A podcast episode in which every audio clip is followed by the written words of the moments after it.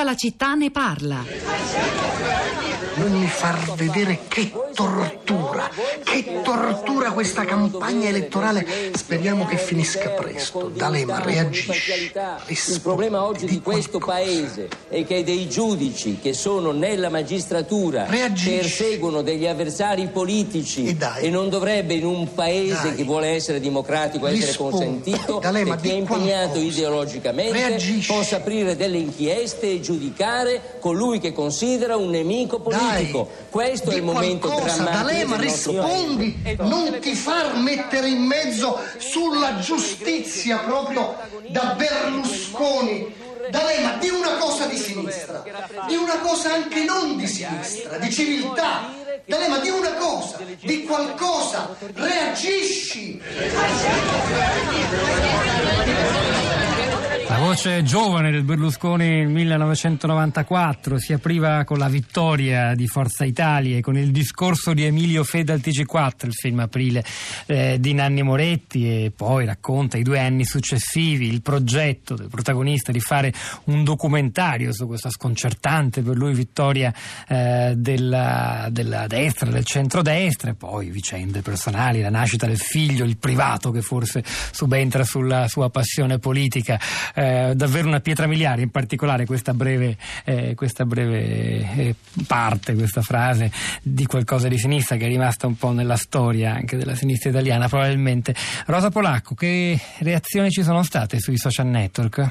Ciao Pietro, buongiorno, buongiorno a tutti. Beh, intanto in questo momento, in queste ore, da quando siamo in onda sui social network, eh, se guardiamo alla loro parte, espressione politica, sono un po' monopolizzati, mi riferisco a Twitter, dalla dichiarazione, anzi dal tweet per l'appunto di Carlo Calenda che mh, mm, poco tempo fa a una, uh, una, persona che gli scriveva, Alessandro, gli scriveva spero che a breve si iscriva ad un partito, meglio se nuovo, Calenda risponde non bisogna fare un altro partito ma lavorare per risollevare quello che c'è, domani mi vado a iscrivere al PD e da quel momento le reazioni istituzioni, ma anche degli esponenti più importanti e più autorevoli con le cariche fino all'altro ieri di governo hanno, hanno applaudito a questa, a questa, notizia. Quindi c'è Paolo Gentiloni che ritwitta questo tweet di Calenda dicendo grazie Carlo, c'è Maurizio Martina che anche lui dice la scelta giusta, c'è Matteo Richetti, portavoce del PD,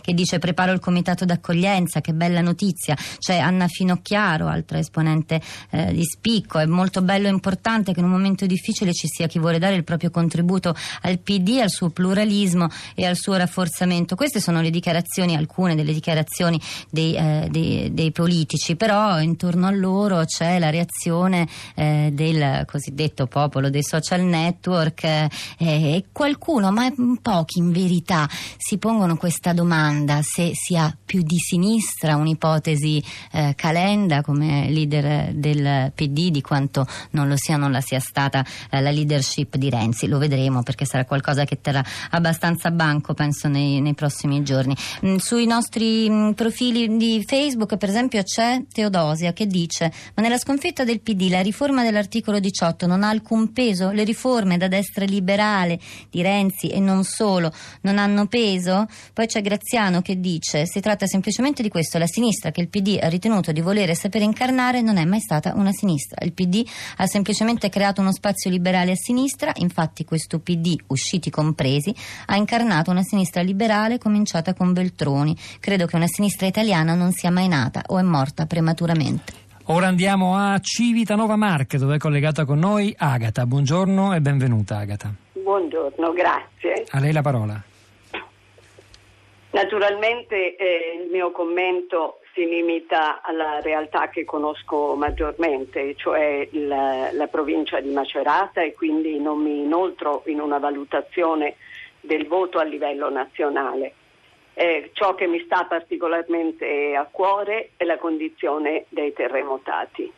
Eh, Un grande successo della Lega dalle vostre parti, davvero in attesa. Sì, sì. io ehm, sono profondamente convinta che i terremotati abbiano espresso un voto punitivo nei confronti delle forze di governo.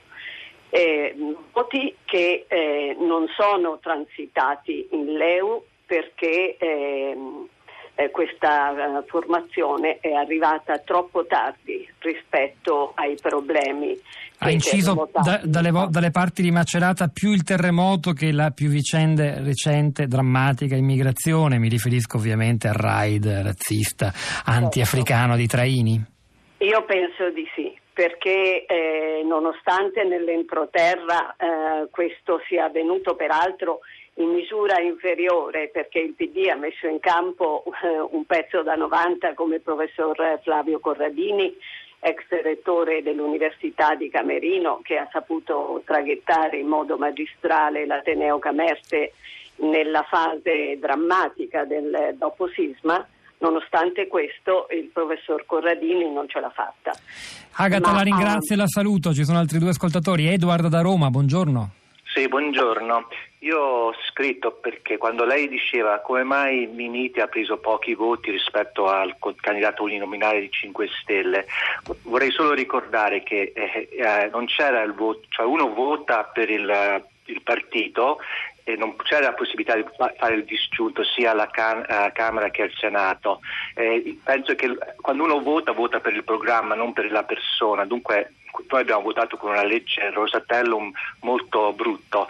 Poi volevo dire, invece, siccome io ero una, un rappresentante di lista qui a Roma, ho visto che alla regione invece parecchie persone hanno votato, parecchie, mm, una piccola non è, non è, una cosa statistica, però qualcuno ha votato 5 Stelle e poi ha votato Zingaretti come presidente. È questo che ho provato a capire, a sottolineare quanto sia grande. È successo, è successo, anche a qualcuno che ha votato potere al popolo e ha votato Zingaretti. Grazie. Edoardo per la sua testimonianza. Ultimo, invece libri uguali, qualcuno ha votato libri uguali e ha votato Canitano, il, il presidente del potere al popolo. Grazie per la sua testimonianza diretta da, dai seggi di Romani. Letizia da Milano, davvero in breve se può, mi scusi. Buonasera.